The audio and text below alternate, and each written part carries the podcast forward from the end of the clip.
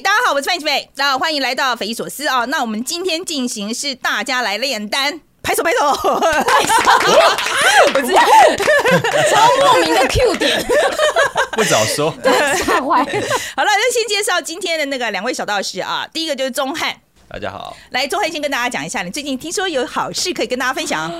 这件好事就是哦，代孕有新的进度哦，找到了一个代孕者，所以就希望可以往就是最终的目标，就是有自己的宝宝迈进。就是有选定一位了，就是有人选了这样子。代孕者愿意跟我们合作，因为他是一个双方的意向，就不是我们选而已，对方也要选我们这样。OK，好，恭喜恭喜！耶！哎，可是不是听说也升官了吗？也也是有啦，就想为什么为什么不要讲升官的这件事情？升官就是肩负更多的责任，好官腔哦，你好官腔哦，你政治人物哦，果然果然是升官了，很大吗？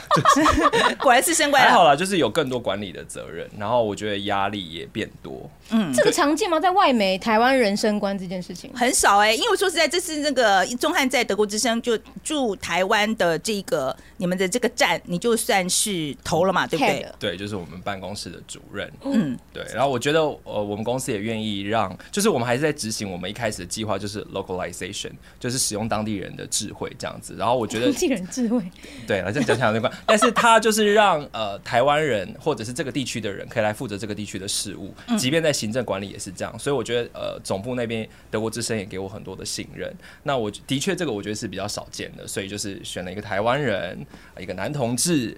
那我觉得这对于我们来说，还有我们我们自己的公司来说，然后还有我觉得对我自己的发展来说，都是。下一个新的阶段，超级官腔，超级。不，我真的要跟大家说明一下哦，因为其实真正蛮特殊的，因为其实很多外媒在呃，比如说台湾办公室的这个站长，或者是他的主要的特派员，通常都还是用他本国人啦。你们以前也是嘛，对不对？以前你的老板也是德国人嘛。那所以说，钟汉今天坐到这个位置，其实而且德国之声真的还是蛮大外媒，所以其实我觉得 kind of big deal。就是我，我真的继续努力的，继续努力，对对，所以加油哦！请大家不要看 BBC 中文来看，立刻攻击对手，可以哦。可是我都是看纽时中文，都要看了，都要看，都要看，每个每家的。又回到官腔的模式了，对，没错。好了，来来，米迪来，你最近发生什么事？哇，我最近的没有这么好消息，就是我有养一只猫，然后它快十岁，最近发现它身上有一个感觉不太。太能完全治愈的肿瘤，所以听起来，对你看看你这个官腔的主任 没有啦。我觉得，呃，因为这是一周内的事情，那所以现在我的心情是就是算平淡的，就是不管他接下来治愈的过程怎么样，我们都还是以他感受为主，就是不要影响他的生活品质。比如说化疗做一做，他很不开心了，啊，要弄到要化疗啊，对他要化疗，而且化疗还不见得可以治愈这件事情。所以我觉得我现在正在学习如何跟生命的就是来来去去去做一个贴近，这样子。对，这样听起来好像很冷酷，可是要不要考虑一下？哦，你说放手吗？对对，有有，嗯，应该这样讲，就说我们都会希望做最坏的心理准备，但是做最积极的处理。那医生也有跟我们提到这件事情，因为我们我那只猫它所面对到的那个肿瘤是真的蛮恶性的。所以我们有在想，那只是现在没一定不到那一步。我们当然还是希望继续的做积极的作为，然后积极作为，同时又要评估他的状态。如果真的到那一天的话，我觉得我们应该呃是会考虑看看的。嗯，好。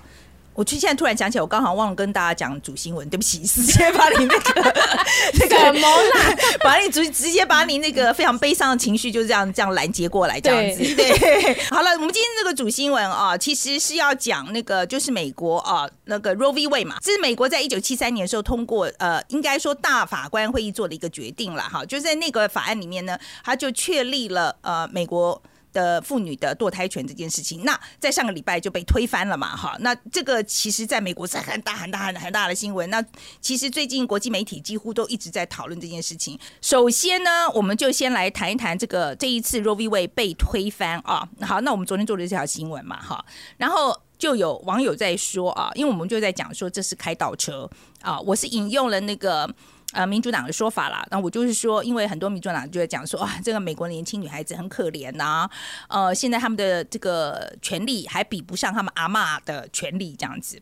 那很多就有网友是真的蛮多的哦，就是在就来骂说，这怎么是开倒车呢？这为什么是开倒车？就不符合你们这些女权主义者的心的时候，他就是开倒车，他只是把这个权力下放到各州去决定。再来有连直男研究社的人来留言，好直不是接。应该说直男研究社研究的直男来留言的吗？对，他就直接这样讲，他就说这为什么是开倒车？他就只是下放到给各州决定你要不要那个堕胎权，好这样子而已，所以其实是不算开倒车的。这也是我给两位的问题。那我先讲一下，我当然觉得是开倒车，嗯我自己当然觉得，第一个它本来是一个联邦保障权利，是一个大家一致的，有点像基本人权这样子。OK，现在下放到各州去决定，这就好像中国说基本人权我可以自己制定。嗯 All right，所以我觉得这当然是一个开倒车的做法。那第二个是一宣布之后，他美国大概当场就一半。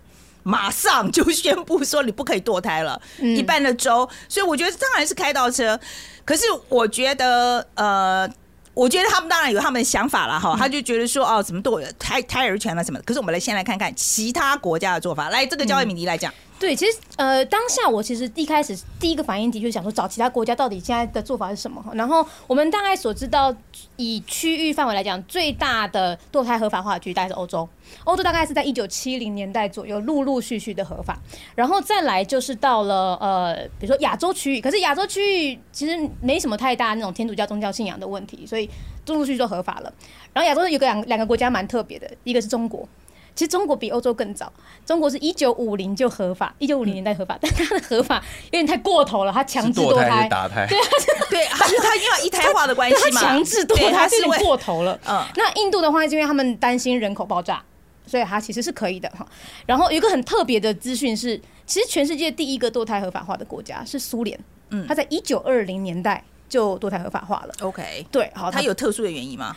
我觉得目前没有看到他当时的说法是什么哈，但的确，呃，我们刚刚在之前讨论到说，哎，他可能或许是因为它是一种革命的政体，所以他在革命的过程中把很多传统思想打掉，所以这个堕胎权或许在那个时候是这样子的一个脉络。接下来就到了一个很特别的地方，就是拉丁美洲。因为我们如果讲说宗教信仰差不多的话，其实拉丁美洲跟美国是比较加接近的哈。以现在来讲，拉丁美洲有五十七 percent 的人是天主教教徒。好，然后例如像墨西哥，它本身国内就有超过一亿名的天主教教徒。对，这里要跟大家补充一下，其实天主教通常是反对，不但是反对对反对堕胎，他甚至是反对节育的，因为他认为说这个生命是由上上帝创造的，对人不应该介入。OK，这个理论是这样来的。其实，其实，在伊斯兰教国家，堕胎这件事情大部分是算合法的。它其实不是像天主教那样，就是有些人很多人以为就是哦，都是信奉宗教的人都会有这种堕胎非法或者是有罪的这个行，但其实不是每个宗教都这样。那拉丁美洲刚刚提到，就是说它应该要是最最保守的，也没错。他们大概陆陆续续在二零一九、二零一七年之后，才开始有一些国家堕胎些微的放宽或合法化。那阿根廷先。再来是墨西哥，墨西哥其实很保守，但他们在去年由最高法院就说，哎、其实堕胎是除罪化的。然后哥伦比亚，哥伦比亚有些时候我们常常听到啊，哥伦比亚是毒枭啦，就是整个国家状态很不好啊，治安很差。但他哎、其实在这一块，在今年的时候也宣布是堕胎是算是部分合法的了。就是，所以我跟大家讲一个数字哈，就是美国的人类发展指数是全球第十二名，哦哥伦比亚是全球第八十三名。但是，但是现在为我说为什么要提这个数字？就是如果你问我，美国现在这一个呃这个 Roe v. Wade 的这个推翻是不是开倒车？我觉得以我们刚刚讲到的时间轴年代，或者是以人类发展指数来看，我都觉得是一种倒车，就是它等于回到了一九七零年代以前的欧洲或现在的部分的非洲国家。然后以人类的发展福祉来讲，它也是呃有点像回头去跟那一些呃并没有这么注重人权的国家站在一起站在一起了。完全同意，好过关。什么意思？这还要评断？那换你，你要不要过关？快点，我我可以先讲一下来讲一下德德国的情况啦。其实德国呃反堕胎有一个黑历史，就是它其实跟纳粹的优生哦，对对优生想法有关系，所以他们其实当初在刑法里面就有两条是禁止堕胎。其实到今天，其实德国的可是他优生学怎么会禁止堕胎呢？应该照理说，呃，就是他觉得因为以前他生下来堕胎是最过好的啊，雅利安人啊，哦，所以雅利安人不准堕胎。对，哦，OK，那所以他有这个背景在，在就是黑历史在。那到了今天，其实堕胎在德国还是非法的，但是如果你是在十二周之内做这件事情的话，大部分就是会。就是他还是微妙的可以做这件事情，他就给他开个后门嘛。他还是有一个。法律。那最近有一个最新的发展是，过去有两条嘛，其中一条是说禁止堕胎，另外一条是在讲说也禁止散布这样的消息。所以曾经有德国的医生，他就是在他的那个呃医院的广告上面就是写说他有在帮忙做这个堕胎这件事情，然后他就被罚了、罚钱了、罚款，然后后来就告到那个最高法院去啊等等之类的。那现在这个？现在这个法律有了一个新的转变，就是说是可以提供讯息的。因为在德国的状况是这样，就是说，虽然说刚才讲十二周以内，她呃妇女还是可以去堕胎嘛，可是其实很多人找不到，因为德国要堕胎，你要先取得一个 certificate，然后那个 certificate 你要取得那个 certificate，、基本上就是一个有点像是许可证。对，那你要先做资，至少在三年前要先做一个资商，有了资商有了那个许可证之后，再到门诊去挂号。那门诊你要知道哪里有门诊啊，不是哪里都有，而且每一个门诊的医师他可能规定不一样，有些门医师规定说要在十周以内我才做，可是以前这些资讯都不能被披露，因为就犯法。那现在这个法令已经放宽了，就说医生可以把这个 detail 跟他到底有没有试做这样的手术写在他的医院里面，但实际上现在做的医生还是少数啦，但也也可以看到这跟美国是一个相反的方向发展，因为也是越来越放宽。那当然主要还是要要就是好好的来维护女性的权利。嗯，对，就是所以说，我觉得潮流来讲，主主主要的潮流来讲啊，现在其实还是往放宽的方向走嘛。那我这里把台湾的。台湾的情况跟大家讲一下好了啊，其实台湾哦，我们知道，我其实我觉得堕胎，我们大家大概很直觉都觉得是合法化了，这是没有错。但是其实我们的刑法是有堕胎罪的。OK，是有堕胎罪的，而且还罚到蛮重的啊。可是我们因为有一个后门，我意思就是说，很多国家都必须要在这两个这之间平衡，就是妇女的人权以及胎儿权之间平衡。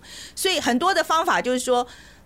其实像台湾这样做，一开始先说你不可以堕胎，就是保护胎儿权嘛，哈，所以说就用刑法来罚，但是又开一个很大的后门 来给那个 妇保障这个妇女的权益这样子。那台湾开这个后门，当然就是我们的优生保健法。那优生保健法里面，其实它就是你可以堕胎理由非常的多，就是比如说它有呃什么遗传性疾病啦，呃因为强奸而怀孕啦，哈，这些都是可以堕胎的。那最重要是最后一条，它讲到的说，因为怀孕或生产将影响到妇女心理健康或家庭生活，你光听就知道，你就是你只要说我会心情很不好，嗯，你就可以堕胎。我意思就是说，他他把这个就故意定的是其实是一个模糊的，嗯所以就让你很容易，你的你可以，你如果要做这个堕胎决定的话，你其实就是可以很容易去做这件事情这样子。那我们台湾的争议其实只有一个地方了哈，就是说已婚妇女啊，在这个实施人工流产手术的时候呢，必须要呃配偶同意。嗯，这是规规定在法律里面，所以这个是有一点问题，那引起很大的争议。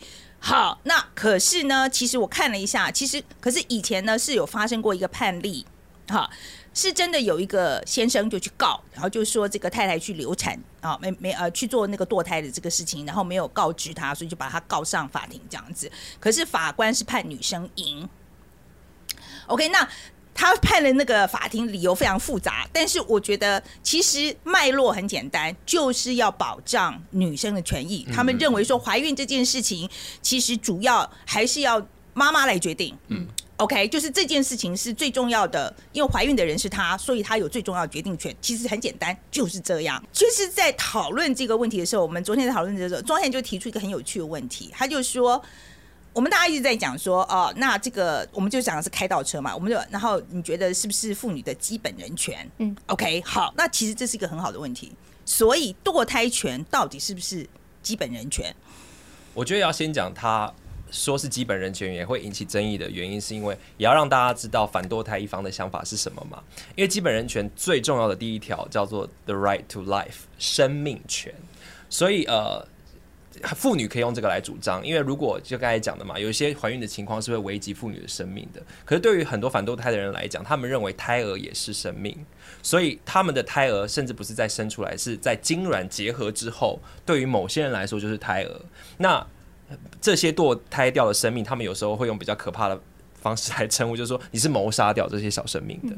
所以的确是，呃，我们听过有一些 case 是，甚至有以前堕胎过的人，他是支持呃反呃，他是支持反堕胎，对不对？就是他以前自己有堕胎过哦，可是他认为当不应该随便堕胎，因为他认为说哦，我当年就是因为这样堕掉，所以他有一个对嗯有一个愧疚，就是实际上也是有这样子的案例存在，所以这跟你自己的经验未必说你一定就是有堕胎经验，你一定就是会支持这堕胎权利这样子的讨论是一样的，所以这个就成为这个辩论的一个你没办法解决的一件事情。所以我觉得在讨论这个事情之前，每一个国家或社会要自己去想一下，你对于生命的定义是什么。但是这个很复杂啦，这个讨论讨论不完的。但是堕胎权对于绝对是基本人权，对于妇女来说，因为其实我觉得很多，因为刚才讲嘛，其实你看那个生命的定义是比较牵扯到宗教的讨论嘛。对。可是我觉得常常讨论宗教，或者是常常这次那个宪法，美国的那个大法官也有讲说，那我们宪法里面就没有讲到 abortion 这个字啊，它怎么会是我们基本的权利呢？宪法里面没讲了很多，OK，没错，没错，这是重点。所以，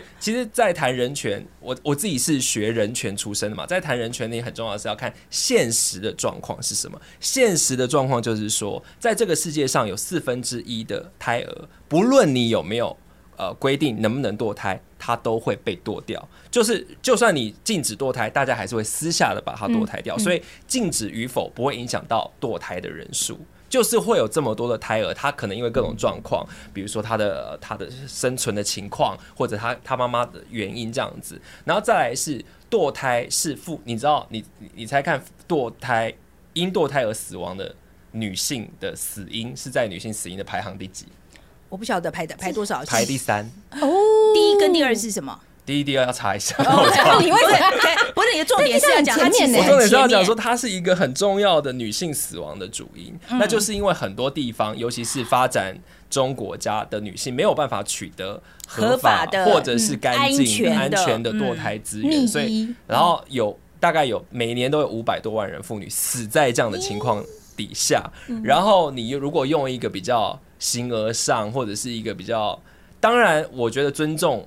这个生命的起源何时开始的讨论，还是应该要进行的。社会应该要去共同讨论，可是也不要忘记看目前的现状是怎么样。而且这些死亡的女性当中，大部分都一定都是经济弱势嘛，因为有钱的人他可以飞到别的国家啊，去到别的州啊，想办法各式各样找找很厉害的医生啊，私下做啊等等。但是经济弱势女性常常都是在这里面，我觉得最受害最深的。嗯，这一次这个 Roe v. Wade 被推翻掉，在美国影响就是被攻击最厉害，也是这一点。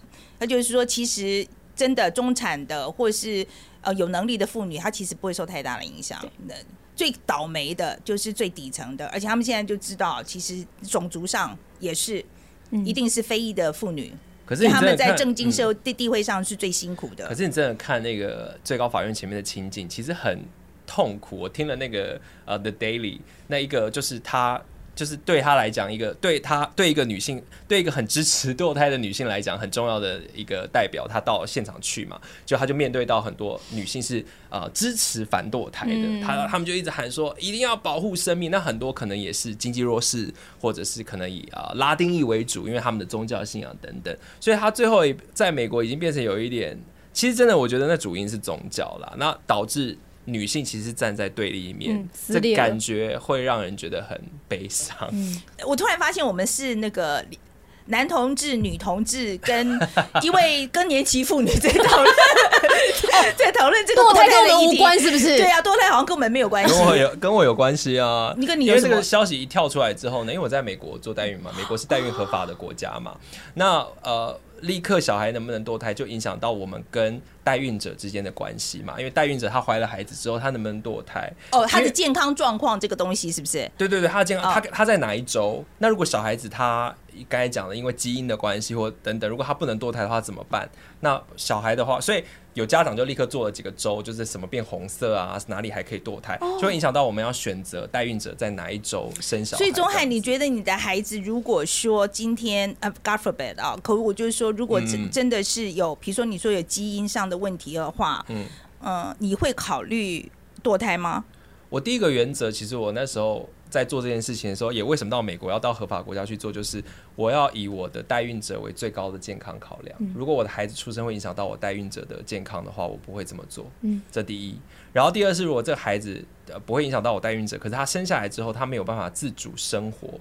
我觉得我可能也会，选择堕胎。嗯，因为他太可怜了。是啊，我也觉得，我觉得是啊，我我我这个我完全。可是有一些在中间的。可是好，现在重点是他在哪一个州？对啊，我你刚刚一开始讲的时候，我就想说是哪个州？你说 要公布？哎，可是我没有注意这周到底是跟他们堕胎。这个你要不要仔细去查一下？好，仔细查一下。但是我想一下。对啊，不是，我觉得如果说那个的话，赶快把它搬到一个那个呃，就是可以堕胎的州。对对，所以真的太危险了。对我这样子的家长来，准家长来说是有立即的影响。对对，说到这个，刚刚其实呃，中汉提到说，孩子生出来之后，他有没有办法？好好的生活这一点，其实这也是我对于堕胎到底是不是基本人权这件事情，我的答案其实，我我呃，我觉得他对于妈妈绝对是基本人权。然后对反堕，你刚刚提到反堕胎的这个人的想法嘛，他们觉得婴儿也有他的生命权。可是我我我这边引用一个，因为我读经济学的哈，经济学有一个很明很有趣的例子，就是。呃，有一本书叫《苹果橘子经济学》，里面有一个例子叫什么经济学？苹果橘子经济对苹果橘子经济学里面有个案例，就是说他们经济学家发现有某一个年代之后，美国的犯罪率降低了，然后他就想说，哎，到底是不是某个立法或是什么警长上任哦，导导致犯罪率降低？结果不是，他们推算是犯罪率降低的那一年往前数大概十几年，堕胎合法化，也就是说可能会把坏人都脱掉。其实是真的是这样讲没有错，如果很白话的话是这样讲，所以这一题好，这这是真的就是好。我不懂哎，就就是不是我的我的连接了，对，因为这个连接怎么做出来的？他们有去研究说，其实真正的呃，回去看堕胎合法化那几个州，它的犯罪率的下降幅度，跟这些州的，比如说可能算是比较贫困的地区家庭出生的孩子数量等等的，当然你不可能。因果直接串联，可是以数据面来看，他的推论是这样。但是当然，这一个经济学家他的推论，这个案子很有名，也因也是因为他有争议，他有道德的争议。就以经济学家来讲，他当然对啊，这种辩论很危险。对，这辩论很危险，因为你要解决的是社会问题啊，那就不是你不能用堕胎可以解决犯罪率，然后来连接说，对，即便是是支持堕胎的人，我觉得这样做都太……可是我觉得我还是不懂哎，他就是这真的有直接的关系吗？他的意思是说，因为大部分多多的会想要堕胎的人，就是他生太多孩子，或者孩子活不下去。对，那大多情况可能会在一个比较复杂的情况，没错，或者是经济状况条件不是很好的情况底下。他其实我们刚才也讲了嘛，很多经济状况比较不好的妇女，她可能就会面对这个堕胎选择，她可能会更需要。对，那这样子的情况底下出生的孩子，他因为没有办法得到比较好的照顾等等之类的，如果没有堕胎的话，造成治安的问题。对，久而久之，他长大了，他可能就变成。一个流氓啊，或什么什么之类，造造成社会。不是这个理论有好多洞哦。对，所以那个时候的确争议很大。但但这本书哪个出版社没有？对啊，这应该卖超好。对啊，大概就第二本、第三本。对啊，这个理论有好多。我觉得要把中间的连接看清楚。可是我觉得这不能够当做支持堕胎的强而有力的理由。它可以当做是一个数据的呈现。它有可能是一个发生的现象啦，就是就是紧接着。但是也许米迪想要做的是说，如果他能够说服。大家说 堕胎可以降低犯罪率哦，然后就会有人支持。非常不可，你觉得对 对右派会比较有吸引力吗？说不定啊，因为我刚刚就说，我开头就讲，枪他们都不在乎了。对右派右派对于治安这件事情非常执着，所以也许这样子可以说服他们吗？我觉得不大可能。因为他们讲婴儿生命权，我就觉得那个婴儿生出来，就是他如果真的是在一个比较环境不好的家庭出生的话，那生命权就真的有比较好优吗？我就我就。这是一个，也是一个。没有，可是生命权就是基本人权。对，所以这对没错，就是我觉得这还是回到我们说的。那难难道穷穷的人都不该生小孩？那同志也不应该生小孩，因为同志生下来小孩可能被歧视。没有，你看他歪掉，歪掉，攻击，攻击，这个超级真的，这个理论超级多问题。降下去，然后来 说错话就会被降到底下。对啊，这个这个真的太多问题了。我觉得这个如果用经济上来解释的话，真的问题太多了。而且我自己当然是觉得，就是是妇女的基本人权啦。因为我真的觉得这个孩子生出来，我觉得大家我不知道为什么会觉得这个孩子不会影响到这个妇女的人权，或者是我觉得她她不是只有怀孕这件这个九个月养育嘛？对她接下来要养这个孩子，哎。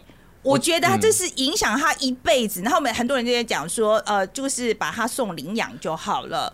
我觉得大家真的是把领养想的太简单。我觉得在英语的语境里面讲 pro life 或 pro choice，pro pro life 这个也有点问题。难道这是女权就不是 pro life 吗？是啊。有时候我会有点 confused。对啊，女生的 life 就不是 life 了吗？对对对。那再来是。Pro choice，就是你让他有堕胎权，不代表他一定要去堕胎啊，他只是有这个选择啊，就也是跟同婚有点像，你给同志有结婚的权利，不是全世界的同志都要去结婚的，而是他有这个选择，所以我就不晓晓得为什么连这个选择都不能给，而在你没有给这个选择的时候呢，他可能会有隐私权的问题，他可能会有女生因为呃堕胎不成，他可能对他会有所谓不人道或者是很残酷的行为在他身上发生，大家怎么能够容忍这这件事情？那如果你谈的是一个还未出生的这个生命，但是还未出生的生命，也有人说这个生命有无限的潜能，也是被扼杀。那当然我讲起来比较没说服力，因为我可能就是支持堕胎权的人这样子。嗯，我我其实我说实在，我年轻朋友里面我还真是找不到。你访问一个那个啦，你访问支持，你访问反反堕胎的人啦。他说没遇到啊，他他遇不我觉得到啊。我朋友里面年轻的朋友里面没有你去那啊。个啊，我在台大林我在找一下。直接指明，没有，啦我的意思是我有，我其实有啦，我其实有那个呃，就是基督教的朋友，在美国的时候，我曾我们曾经谈过这个东西，嗯，就很嗯，可是没有办法谈很多，因为那个时候就在讲说，呃，比如说他就一直在讲，他认为他就。非常坚持说，呃，我不知道为什么，呃呃，比如说这个戴个套子有这么困难吗？好，就是这个常常在讲说，为什么呃，为什么一定要呃，嗯就是你为什么一定要滥交？他们就直接把哦滥交跟你堕胎，因为他就对他就觉得说，为什么你要那个堕胎，就是因为让你滥交更容易，那就是那也是对于女性的歧视嘛，所以还有 discrimination 的成分在里面嘛，更糟糕。所以我就很想要听一个我会幸福的，呃，就是反堕胎的言论。我很希望可以听到一个，我觉得哎、好好有道理哦，这样。可是现在这些道理都，我觉得好像没办法说服我。然后我看那些大法官意见书，也觉得不太懂这样子，就去去去掉宗教的理由。对对啊，不过我觉得的确是胎儿到了呃，比如说有心跳之后，三四个月之后，的确那个已经有一个胎儿的形状出来的时候，我说实在，我你要跟我讲说那不是人，我会有一点，我其实是有一点问题。所以很多堕胎合法的国家，就是我们刚才都讨论它是几周对几周对对，的啊、我就说，我意思就是说，真的，的确是，呃，就是胎儿成型到某种程度之后，我我你要跟我讲说那个那个完全不是人，他没有人权这件事情，我其实是我自己有一点困难。但是我也在讲，就是说，在法律上来讲，它永远不是完全平衡的。嗯 OK，我我一直在在讲，就是说法律的概念其实只能够希望尽量平衡，就是这个是最好的状况，叫做平衡。大部分时候都是倾斜的，嗯啊，它会倾斜一点点这样子。那在这个在这个议题上，我就是愿意往女生的方向、妈妈的方向，我觉得他没有倾斜一点点，他就是女嗯生应该有的基本人权。嗯他其实没有，因为你可以不要 堕胎啊，他没有影响到不要堕胎的人啊，所以我觉得这个是我觉得剥夺选择都是让我觉得我最不能理解的一件事情。然后你可以 fix 那些社会问题啊，让大家不要去堕胎什么的，可是你不能说我把你的选择拿走，你不行做。这一次，尤其是这一次堕胎的这个事情，为什么能够被推翻？其实就是因为保守派决定跟川普合作，这是一个非常重要、非常关键的一步。Right，他们当初其实这个事情是在那个一九七三年被推翻的时候，当时保守派大法官就已经把它写下来，这个路线图就已经写下来了。这么久以前啊，他这么久以前，因为他就写下来说，你一定要就是要想尽办法，比如说在呃地方的法官里面填满保守派的，然后到联邦法院填满保守派的，然后最后面就是在大法官会议里面把它填满。你唯有这样的方法，你才能够达到这个目的。所以他们努力了五十年，终于在川普这个时候，他们达成的这个目的。然后当初他们会去跟川普。我还记得那时候纽纽约写了一篇很棒的报道，他就在讲保守派、基督基督教这些保守派看川普怎么可能看得顺眼？我说实在，他们看川普怎么看得看看得顺眼？可是就是因为他们两个有这两边有共同的目的。OK，所以他们去跟川普谈的时候，他们是带着他们认可的大法官的人选给川普的。川普就是从这个名单里面提名他的大法官。哇，但是大法官里面还是有不同意见嘛，还是有人说这就仅限于堕胎，不会再往其他地方。他是他是这样讲，你相信吗？我是说真的，钟汉，你相信吗？下一个就是反同婚，OK？下一下一步绝对灵是反问，同婚你，相信吗？真的你相信吗是不是？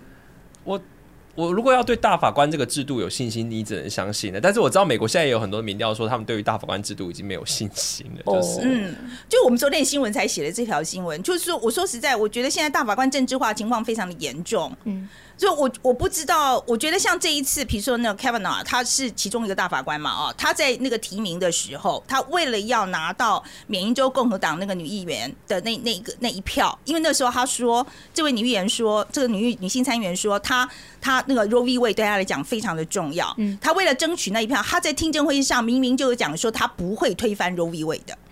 结果结果她这次也是投推翻呢、OK，然后包括那个 Amy Cohen 呃 Barrett，这这个是川普提名的这个很年轻的这位这个女性的保守派的大法官，大家全世界都知道她对于这个堕胎这件事情看法是怎么样。那时候在听证的时候，她也说她会尊敬着，她会尊重这个东西。场面化啦。对，就是说，我觉得现在保守派跟我说，他们不会去动，比如说 same sex same sex marriage，或者不会的，甚至说节育，哦，节育呀，就是他们现在甚至想要把节育都都禁掉。你都不相信，你都觉得他们我都觉得他们一定会是，他们会是不一定做得到，但他们一定会是，因为现在德州已经有议员在提在提案了。他就说这个捷运，呃，他们要要把这个也列入讨论。他们甚至在讲说，现在说要把，因为很多这个，因为德州也是禁这个堕胎的嘛，哈，那他们就说很，他们甚至要，如果有妇女想要从德州旅行到可以堕胎的州去，这种行为他们都要想罚。旅行也不行。对，连这个他们都要想办法罚。嗯，那美国的民主制度就有问题哎呀这我就想问民主制度不是有自己修复的制度吗？那如果你都搞成这样子，那这是什么？这是什么样子？你是号称最先进说的民司法主国家中，立，但是现在听起来就是无法抗衡的吗？是啊我其实所以，我我觉得我其实对于。就我对于美美国的将来非常的悲观，这件事情就是说越来越来越越多这个发展，因为我觉得真的觉得现在没有除错的功能出来了，嗯嗯，所以我其实我自己对于美国未来非常悲观，这这就将来的发展了。好啦，我我觉得这这美国人要自己去思考，因为大法官的机制存在，本来就是为了要解决一些少数弱势，他没有办法在法庭上他的权利可以被伸张的话，那看起来现在大法官就是走一个政治化的路线了嘛。嗯那美国人就要自己去承受。嗯那幸好我们不是美国人，哎，有人是啊，我知道。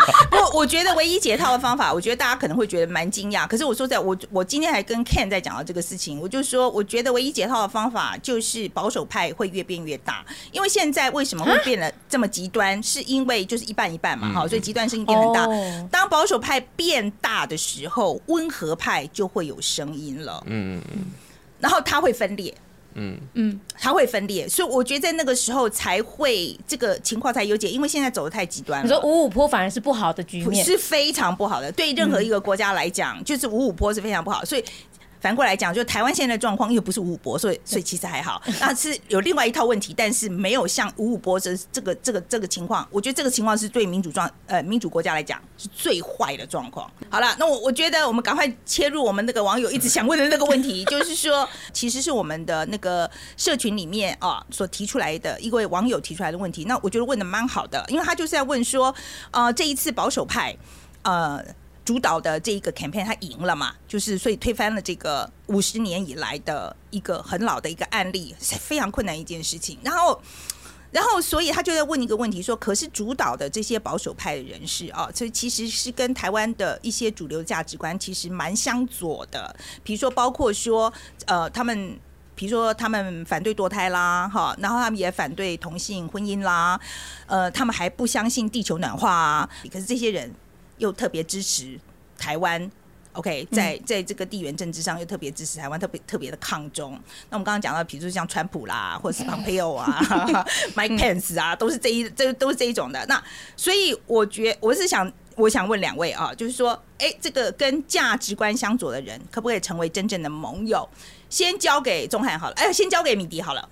盟友。哦，嗯，呃，首先我觉得盟友跟朋友不太一样哈，我我先我先讲一个例子好了，就是呃，Alan Show 的那个 Alan，他曾经在球场上被拍到他跟布什就小布希坐在一起，有说有笑，然后他就被网友骂爆，尤其是呃支持同婚的或同性的权利的网友骂爆，说你怎么可以跟一个反同的政治人物坐在一起？然后 Ellen 他就讲了一句话，他说：“呃，我很喜欢交朋友，然后我也很喜，就不管那个朋友跟我的理念是不是一样的，而且我觉得大家都忘记了是身那现在社会上还有很多跟我们不一样的人，大家忘记这件事情了，好像大家都找到一样的人。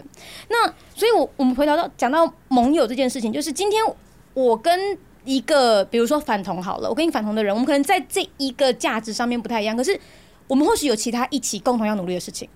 那我觉得它不是一个平行的对冲，它是 priority 的事情。就如果今天我的顺序最优先的是台湾的主权，然后哎再来，我其实哎觉得同婚是第二层，那我就会先去找优先会跟我一起打拼台湾主权的。那我骂川普的时候，你会生气吗？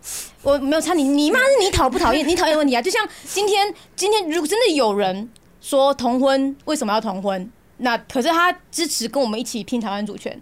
这件事情，那我不会因为这样子跟他讨厌，就是跟他生气。但而且我觉得很重要一点事情是，如果你要把人都推开的话，你你你怎么有机会影响他呢？如果今天我先跟他交朋友，然后有一天我会慢慢让他感受到说，哦，比如说好同性恋跟其他人是没有差别的，或者说，哎，我也有我需要的权利，你可不可以帮助我的时候，我觉得只有跟他成为朋友，才有机会跟他成为盟友。所以你要看，就是说两个人交集的地方啦，不是不应该只看不一样的地方，应该要看一样的地方，两个人可以合作的地方。对你，如果所有的地方你要成跟一个人要连接，全部都要和你，你找不到朋友。嗯，没有人价值观一模一样。即使是国家政治上也是如此。我觉得这顺序啊，就是我刚刚说到的嘛。对我来说，国家政治或者说台湾的民主是第一，然后我确定这个我们是一一致的之后往下，那有些地方不一样，那我觉得可以讨论，可以可以交朋友。啊，钟汉人，钟汉人。我也比较接近这种想法，因为我觉得要找到价值观完全一样的人，那个地方是乌托邦嘛，没有这种地方。可是我还是必须得承认，就是当我面对一个根本连我的存在都不肯认的人的时候，我就会觉得很痛苦、挫折。其实会挫折跟痛苦会。对，然后但是但是我又必须要在这种痛苦下跟他共存，以及跟他讨论。嗯，对。但是要看盟友要做什么啦，因为有时候盟友就是，比如说很多人希望到中国赚钱嘛，可是不希望变得像呃中不希望在中国的铁幕上这样生活嘛。那有时候那个会抵触，但有时候可以做得到。嗯，所以我觉得它有点是一个一个一一边走一边摸索的过程。可是如果你连摸索都不摸索，就没有这个机会。这样，嗯，我觉得我觉得对我来讲啦，哈，我我从来就是说大家都知道我对川普的看法哈，可是即使像川普，我都觉得其实是可以合作的。是可以合作的，我觉得是一个跟魔鬼的交易。是我到今天还是这样讲，是一个跟魔鬼的交易。可是我觉得你要驾驭这个魔鬼，你心里要非常的清楚。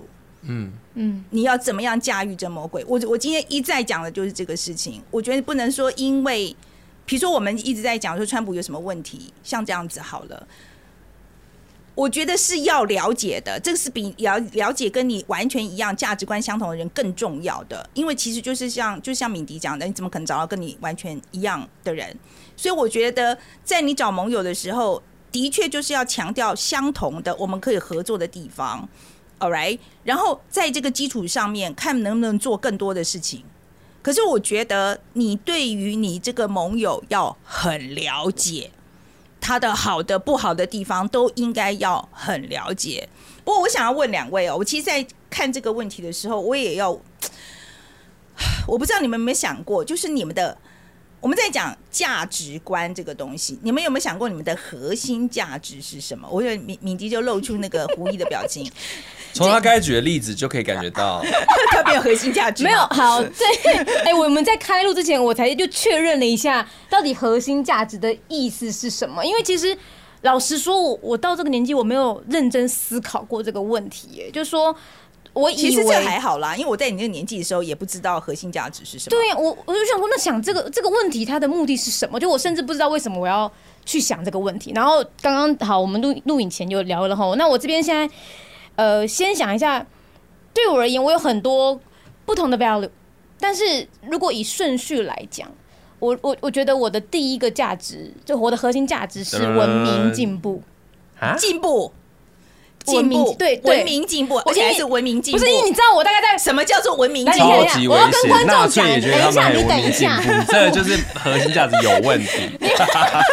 让人讲话，我要讲跟观观众讲一下，我是大概在一个小时前才才想这件事情的，所以所以你知道我还我还年轻哦，所以这件事情我要慢慢的去去摸索。但我为什么现在回答这件事情，就是因为呃，我我觉得时间拉很长，那个长是指两三百年，这，我就觉得我希望是人类的文明是进步的，那个文明包含了科技，包含了我们对待人、对待环境。它都是一个越来越好的处理方式。对我而言，它是一个总瓜的文明。不是核心价值啊，这是你想望的世界啊。不是，可是如果今天我做这个决定，可以让世界往更文明进步的地方走，我就做这个决定。每个人都觉得自己做的决定可以让对呀，我都觉得我做的决定就是最超级文明啊。不不，好比我我要我要讲一个超级灵魂拷问的东西，比如说好了，今天如果有人说，呃，我想要。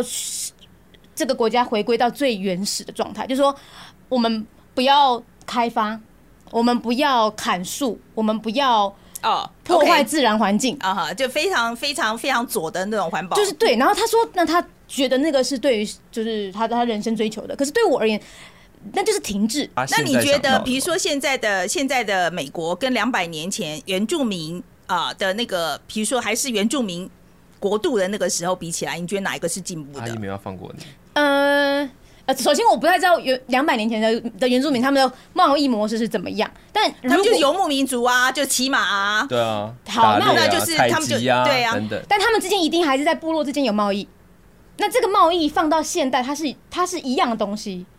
今天它是不一样，没有，它只是贸易的东西。游牧民族那时候的主要的经济模式，一个就是好了，他不想要讲以前那样是不进步，他讲不出来了。可能他就是觉得以现在比较进步。没有，对，他还要融合。没有，因为文明进步会牺牲很多人了，应该这样说。我们刚才的问题都是这样子拷问你说，你的文明进步，你你可以牺牲多少人？你可以牺牲谁？嗯，对不对？那你不想要牺牲任何人吗？因为你就是想当好人嘛。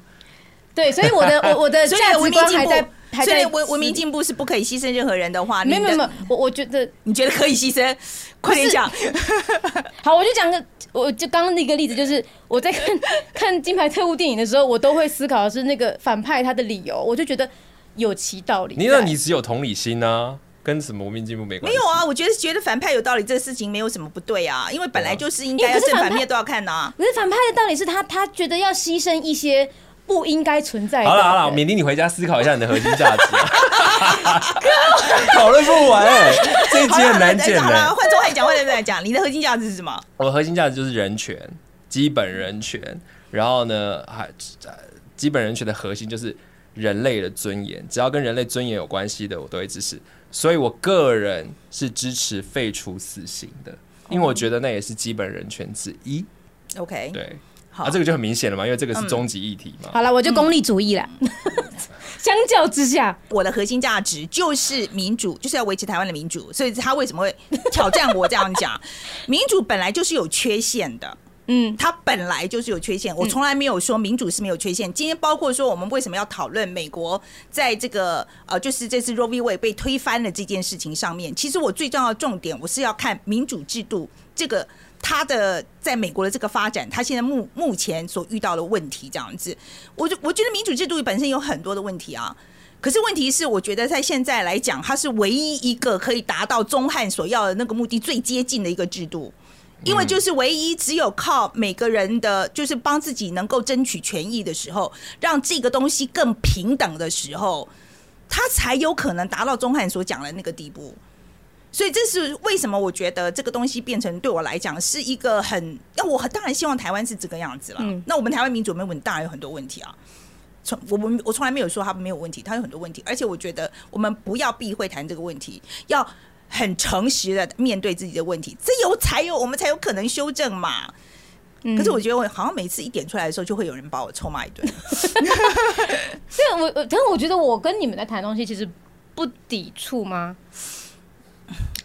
你觉得呢？你觉得呢？就是 我不知道，我可能还没想清楚，我回家想一下。毕竟我才想了一个小时。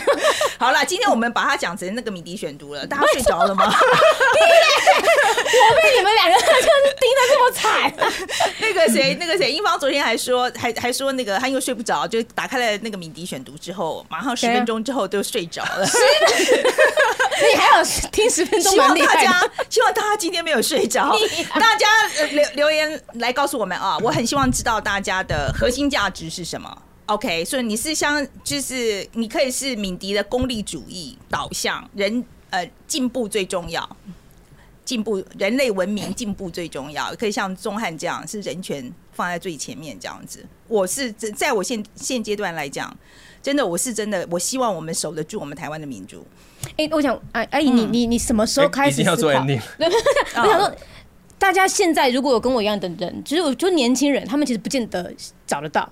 就是你觉得这件你事情，说核心价值吗？对，我觉得这是一个要思考的问题啦。我我真的觉得，这样大家回去自己好好想一想。我觉得这个不应该是一个呃可以很快速回答的问题。如果你从来没想过的话，我是想过了很多次，而且被问过了很多次之后才有这个结论的。OK，所以这个不应该是一个很快可以回答的问题。很多人的会跟我讲说，他觉得最核心价值是赚钱。It's fine，我真的觉得没有关系。你觉得你要赚钱，那就去赚钱嘛。就是你自己要有一个人生的目标。那我当然希望我的同志会多一点，你说呃民主的，把民主维护台湾民主这件事情放在最前面的人，我当然希望我的同志多一点。但是如果你觉得赚钱很重要，nothing wrong with that，我也觉得这没有什么错。我只是说你自己如果能够想清楚，你今天做什么事情是为了什么，我觉得你会觉得你的决定会比较容易做，你可能会比较有效率一点。有原则一点。我觉得你的、你会觉得你做事情的脉络比较清楚，嗯，而且我我也是真的觉得你，当你很多问题，我会回到每一次我有疑问的时候，我其实会回去问我自己，就是这跟我的核心价值有没有关系？就是回到最上面这个东西去问，就其实答案都非常的清楚。